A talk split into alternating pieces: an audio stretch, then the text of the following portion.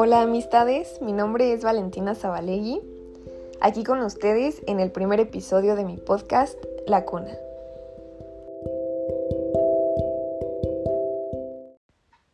Bueno, me gustaría usar este primer espacio para contarles un poco sobre mí y sobre este proyecto eh, que me tiene muy emocionada, la verdad. Espero ustedes lleguen a compartir esta emoción. Y de verdad hago esto con cariño y espero que lo disfruten mucho. Bueno, ¿por qué un podcast? Se preguntarán. Yo tengo 20 años, en unas semanas cumplo 21. Y creo que la gente que ha pasado por esta edad sabe el verdadero embrollo existencial que es no tener ni la menor idea de qué hacer. Así que por lo pronto decidí hacer un podcast. A mí me gusta mucho hablar y las personas que me conocen saben que es cierto, yo puedo mandar audios de 7 minutos contando una situación o dando un consejo o lo que sea. Entonces dije, ¿por qué no utilizar esa pasión que tengo por hablar de, de cosas, por debrayar y convertirla en algo que, que pueda yo compartir con el mundo, que pueda ser una contribución aparte? Eh, yo decidí darle vuelo a este proyecto con la intención de compartir mis reflexiones y mis dudas que han surgido sobre la marcha de mi vida. Quiero compartir mi proceso en este camino de autoconocimiento llamado vida. Me parece que es muy importante compartir las experiencias propias significativas con las demás personas, mucho más en esta época. Me parece que es más importante compartir que competir. Eh, y pues en lo personal, gran parte de lo que sé se lo debo a las personas que se han tomado el tiempo y que han tenido la iniciativa de compartir con el mundo lo que ellos sabían. A estas personas, eh, las conozca o hayan muerto hace 100 años o lo que sea, les agradezco infinitamente la inspiración, les agradezco el conocimiento y bueno, por ellos y ellas estoy hoy aquí. Y bueno, ¿de qué se tratará este podcast? Pues en este espacio eh, se discutirán temas de autorreflexión e inteligencia intrapersonal. Vamos a hablar de temas personales, eh, profundamente personales, bueno, es la intención. Vamos a tratar de hacer autocrítica. Eh, los fundamentos también los saco de la sociología, de la filosofía, de la espiritualidad y de cualquier otra fuente que yo pueda encontrar algo que me inspire y me interese y sea cultivador para ustedes, de eso vamos a hablar aquí. En ocasiones también sacaré algún librito, alguna película que haya sido interesante, una reflexión y también pues tendré aquí conmigo invitados e invitadas especiales con quienes platicaré sobre diversos temas. Y pues sin más, sean bienvenidos y bienvenidas a este primer episodio les agradezco infinitamente por escucharme y por darme esta gran oportunidad para que la cuna se convierta en tu nuevo podcast favorito. En esta primera entrega me gustaría platicarles un poquito más sobre mí. Ah, hace dos años me mudé a una nueva ciudad a empezar mi carrera en la universidad.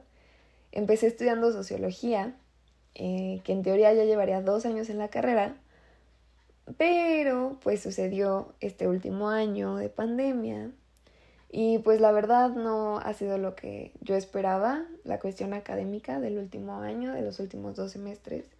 Em, yo creo que todos podemos coincidir en que ha sido un año bastante difícil. Ha sido un año en el que nos hemos enfrentado a desafíos que no creíamos encontrar. En lo personal, nunca me imaginé que me iba a enfrentar a un obstáculo de esta magnitud tan temprano en mi universidad.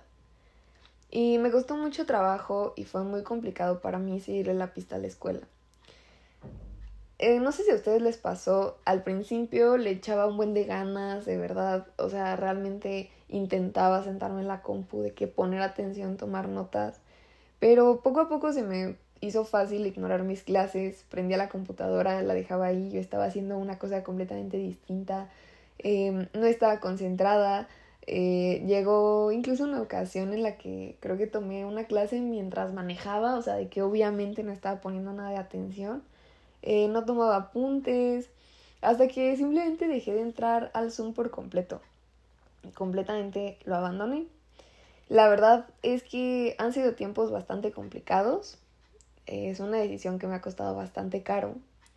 Pero también he de admitir que ha sido un año en el que he aprendido mucho sobre mí misma. En especial que todo esto es un proceso constante. Lo digo porque no siempre entendemos que cualquiera puede cometer un error. A nivel personal, suelo ser dura conmigo misma. Me he comprado la idea de la perfección de mi imperfección, por así decirlo. De que no la puedo, no la puedo estar cagando porque no puedo ser yo, Valentina, la persona que la vaya a cagar. ¿Me explico? Eh, les platico esto porque creo que hasta cierta edad o cierto momento de nuestras vidas nos presentamos ante nosotros mismos como con la idea de que somos un producto final. Nos ponemos también ante la gente como estos seres en los que no cabe el error. No nos permitimos ser humanos simplemente porque no nos lo enseñaron nunca. Y tampoco nos enseñaron que los demás son humanos, al igual que una misma. Los demás también suelen ser formas finales en nuestras mentes. No les damos chance de evolucionar, de desarrollar eh, su personaje. Eh, no les damos la oportunidad de enmendar los errores que cometen, porque pensamos que las personas ya no pueden cambiar. Un ejemplo clarísimo de esto, y aparte súper actual, es la cultura de la cancelación. Simplemente no creemos que los demás puedan cambiar. Y la verdad esto se me hace un verdadero problema.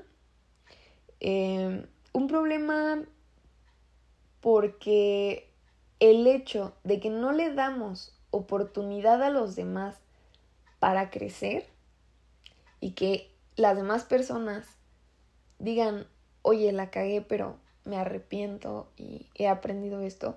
No, no, no, en la cultura de la cancelación es, a ver, no, tú la cagaste y para siempre vas a ser esta persona que la cagó y no puedes avanzar, no puedes crecer, ahí te quedaste y te olvidaron para siempre. Me parece un verdadero problema eh, tratar a los demás de esta manera tan ruda, tan inhumana, porque al final del día la manera en la que tratas a los demás tiene mucho que decir sobre ti y la manera en la que tú también te tratas. Y, a ver, o sea, no me malentiendan, la verdad yo no me siento el Dalai Lama por no haber estudiado este año de mi vida. Em, la verdad estuvo horrible dejar la escuela, me arrepiento muchísimo, creo que ha sido un gran error. Em, pero de esta experiencia agradezco que he tenido el tiempo para reflexionar y aprender ciertas cosas que también creo que son importantes. Una de las cosas más importantes que aprendí y que me gustaría compartir en este episodio es a empezar a trabajar con todas las partes que habitan en mí, no solo con la parte buena. Creo que nos casamos con reconocer solo nuestras virtudes y potencial, porque eso es lo que está bien visto y lo que puedes presumir ante la gente y lo que te van a aplaudir y todo eso. Pero la realidad es que nosotros también somos nuestro lado oscuro. Somos las partes que no queremos que nadie vea, las partes que nos avergüenzan, las partes que no admitimos, a veces ni siquiera ante nosotras mismas o nosotros mismos. Es muy duro, la verdad. Y bueno, les quería platicar de un episodio de Naruto que vi, donde pues Naruto está entrenando y parte de su entrenamiento es enfrentarse a la cascada de la verdad. La cascada de la verdad es un lugar en la naturaleza donde él se sienta frente a la cascada, se pone a meditar y en su trip se le aparece así saliendo de la cascada un Naruto maligno, o sea, un Naruto que personifica todo lo malo que hay dentro de Naruto, todo su odio, todo su rencor, y no solo hacia las personas de la aldea que lo rechazaron durante toda su vida, sino incluso su odio a lo que él es. Es algo muy fuerte, verdaderamente. Y entonces Naruto, bueno, eh, le dicen, tú tienes que vencer a este güey. Y entonces, pues que agarra a Naruto y, empieza y, y, le lanza sus mejores ataques, de que sus mejores técnicas, pero nada parece vencer al Naruto malo, porque todo lo que hace Naruto bueno, Naruto malo lo hace con la misma intensidad, con la misma fuerza, la misma técnica y todo. Entonces es invencible, es invencible Naruto malo. Entonces, este, parece ser completamente inútil el terminar con, o sea, esa pelea, parece ser completamente de que cuál es el sentido de pelear con Naruto malo si Naruto malo y Naruto bueno tienen la misma fuerza y el mismo poder.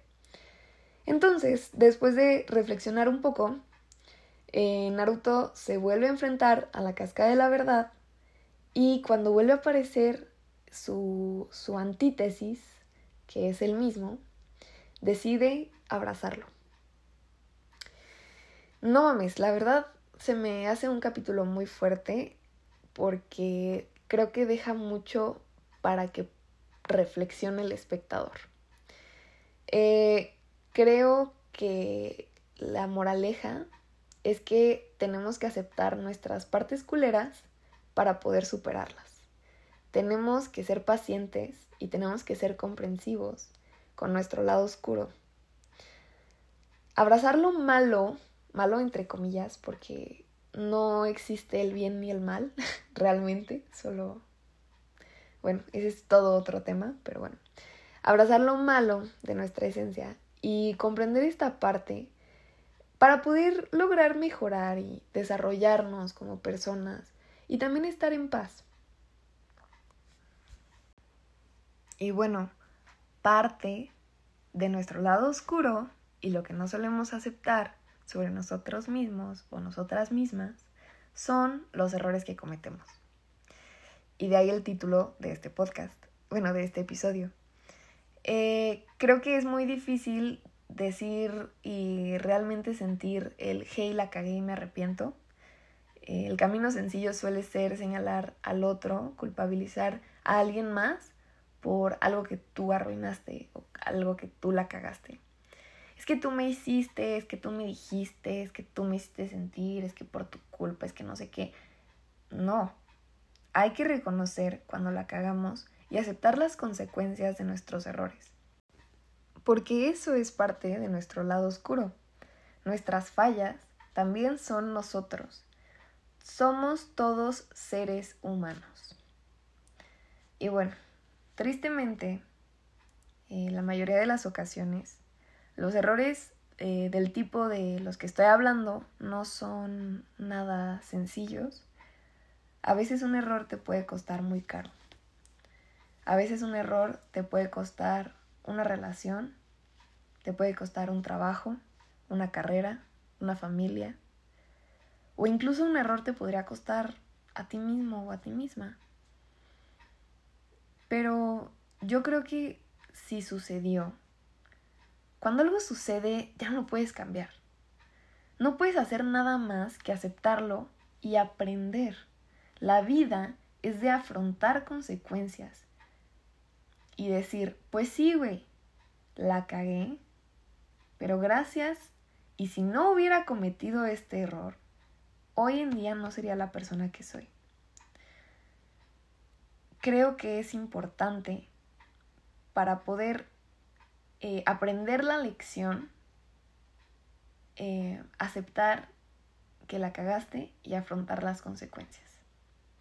Eso es lo que tienes que hacer para aprender de un error.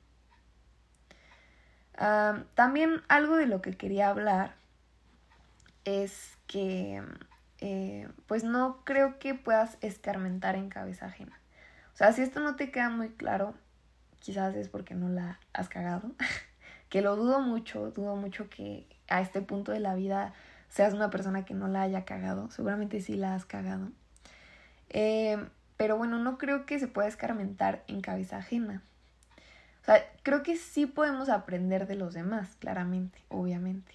O sea, no es como que yo haya ido al Tíbet jamás, aunque, o sea, no estoy diciendo que tenga yo la sabiduría del Tíbet, pero definitivamente le agradezco a quienes han ido al Tíbet y han compartido sus experiencias Tíbet porque más que nada creo que lo que hay que tener en cuenta sobre los demás y tomar como ejemplo no es su caso específico de su experiencia eh, específica, sino la línea de pensamiento que siguieron y cómo estas personas reconocen sus errores hoy en día. Ahora, otra cosa importante es que puede que tú en este momento estés cometiendo un error. Eh, right now puede que le estés cagando. Y ver cómo se te va de las manos es de las sensaciones de impotencia más cabronas que existen. Eh, porque también eso pasa y a mí me pasó. Eh, la verdad, con la universidad siempre supe que le estaba cagando monumentalmente y que no me llevaba a nada bueno el ignorar mis responsabilidades de esa manera. Pero pues simplemente lo seguía haciendo. ¿Por qué? La verdad no sé. O sea, si creas que ibas a encontrar una pregunta de por qué la cagamos como personas, lamento decepcionarte, pero creo que nunca nadie ha llegado a esa conclusión. Pero pues así sucede. Y si tú estás escuchando esto, te encuentras y te encuentras en una situación así, te quiero decir sinceramente y de todo corazón que no eres la única persona. A miles les ha pasado y les seguirá pasando porque todos somos humanos, güey. Todos la cagamos. No eres el primero o la primera que la está cagando ni la última, cabrón, ¿sabes? Entonces, al final del día, creo que es importante recordar esta pequeña frase Barbie que llevamos escuchando toda la vida, pero parece ser muy superficial, pero realmente no lo es, que es sé lo que quieras hacer.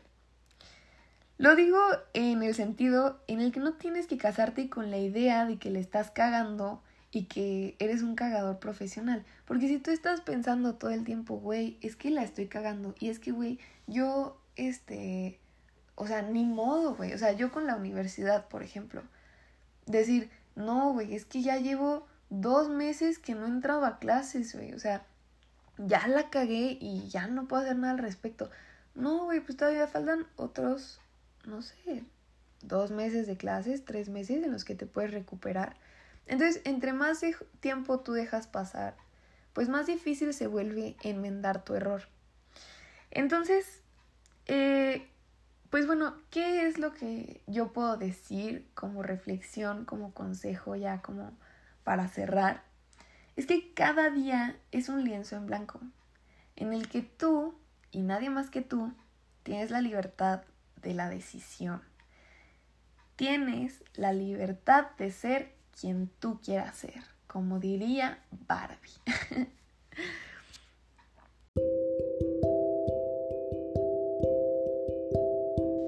Y bueno, amiguitos y amiguitas, esto fue todo de mi parte el día de hoy. Eh, agradezco nuevamente que se hayan tomado este tiempo para escucharme. Espero hayan disfrutado de este episodio introductorio. Espero también les haya dejado algo, mi pequeño de Braille. y pues me gustaría mucho que me dejaran sus dudas y sugerencias en mi Instagram, que tengo el, el username ahí en mi bio de, del podcast. Y pues nada, mm, otra vez muchas gracias y nos vemos en el próximo episodio de La Cuna.